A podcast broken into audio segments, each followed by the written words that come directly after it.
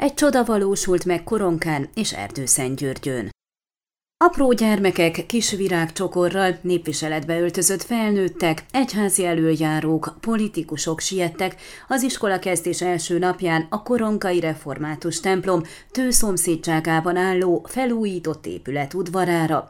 Az 1914-ben épült, majdnem egy évszázadig óvodaként és iskolaként használt épületet az 1948-as államosítás után 2008-ban nagyon leromlott állapotban kapta vissza a református református egyház.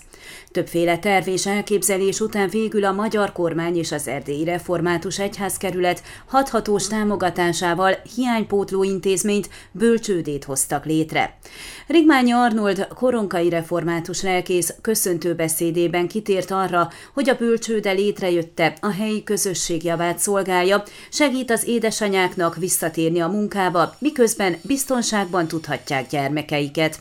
A református egyház épületében lévő, a polgármesteri hivatal által fenntartott bölcsőde jó példája az összefogásnak, bizonyítéka, hogy a magyar kormány támogatja az erdélyi magyar közösségeket, és annak is, hogy a református egyházkerületnek fontos, hogy a helyi gyülekezetek épüljenek, gyarapodjanak, a magyar nyelvet és kultúrát már a legkisebbek is intézményes keretek között sajátíthassák el. Az erdélyi református egyházkerület püspöke Kató Béla a Nehémiás próféta könyvéből olvasta fel az igét, és arról beszélt, ma is harcolni kell azért, hogy a gyermekeknek át tudjuk adni a keresztény értékeket, a magyar nyelvet, hagyományainkat, és a szülőknek, közösségeknek tudniuk kell, hogy ebben a harcban mellettük állnak a gyülekezeti közösségek is. Koronkát akkor ismertem meg közelebbről, amikor a Sapiencia Erdélyi Magyar Tudományegyetem épületét terveztük, építettük.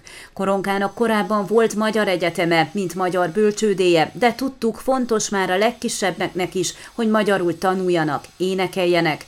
Az egyház saját jövőjét alapozza meg a magyar oktatási intézmények építésével, és ebben nagy mértékű segítséget kap a magyar államtól, hangoztatta a püspök.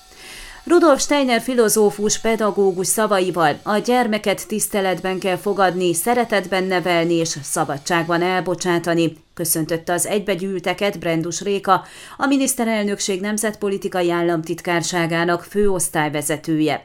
Hangsúlyozta, hogy a bölcsőde aztán az óvoda a kisgyermek második otthona, ahol megismerkedik a magyar népmesékkel, mondókákkal.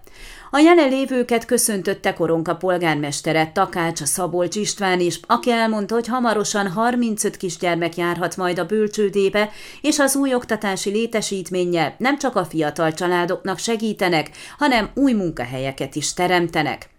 Az ünnepségen részt vett Percel László konzul, Magyarország Csíkszeredai főkonzulátusának képviselője is.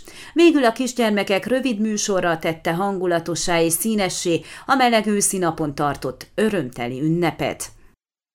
Ön a Székelyhon aktuális podcastjét hallgatta. Amennyiben nem akar lemaradni a régió életéről a jövőben sem, akkor iratkozzon fel a csatornára, vagy keresse podcast műsorainkat a székelyhon.pro portálon.